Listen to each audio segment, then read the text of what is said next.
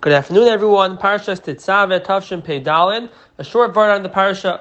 This week's parsha includes the discussion of Karbanis brought on the Mizbeach in the Mishkan. The Mizbeach, there was a nace that the fire on the Mizbeach never went out. Even if it would rain, the rain would not put out the fire, would never be extinguished.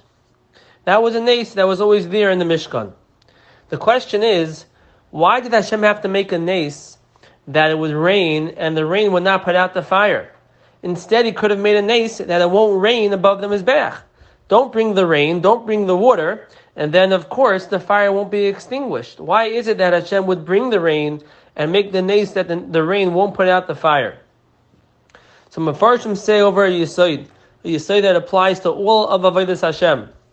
The fire on the Mizbeach represents the Avodah of a Yid the fire that brand that brand that a Yid has to do Avodah, to do the service of Hashem, to learn Torah, to do mitzvahs.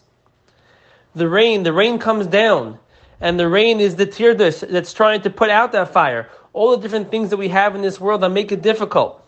And Hashem said, for you to have your fire while it's sunny outside, without the rain, that's no kunz, Moichel Toivus. What Hashem wants from us is to keep that fire burning even in the rain. He's being miramis to us that even when it's rain, even when it's difficulty, even when the rain is trying to extinguish our brand for Yiddishkeit, to keep it going and keep that fire alive. And that's the remez of the nace of the fire not being extinguished even when it rained.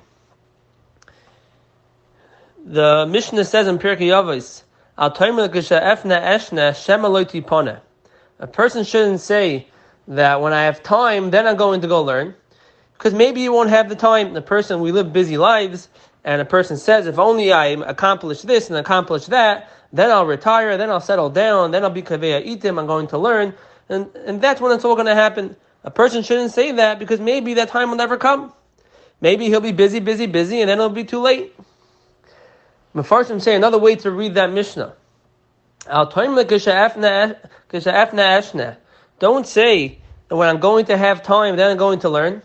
Shema loiti pana, maybe what the Abishter wants from you is the learning bisha shaloiti pana. Maybe what Hashem wants from you is, is that when you have loiti pana, when you don't have time, when you have tear this and you're busy and you're taking care of this and taking care of that, that's specifically when He wants you to learn. Maybe the time of loiti pana, that's the time that Hashem wants of you, that He wants of you to sit and learn and He wants you to do mitzvahs. The famous story also don't know if it's true, but they say of a, of a Rebbe, he went over to one of his Hasidim and he told the Chassid that now was a very opportune time for tefillah. Go daven for whatever you want. The Chassid went and he davened and davened. After he finished davening, he goes over to the Rebbe and the Rebbe says, I know what you were davening for. You were davening that you should have parnasa so you can sit and learn and serve Hashem properly. You were davening that you should you have shidduchim for your children so you could so you could sit and serve Hashem properly and not have the tear upon your head. You were davening for gesund, so you could serve the Abishter properly. You were davening that everything should work out for your children. You should have shalom bayis. If you don't have shalom bayis, it's hard to serve the Abishter, and you wanted everything to be good so you could serve Hashem.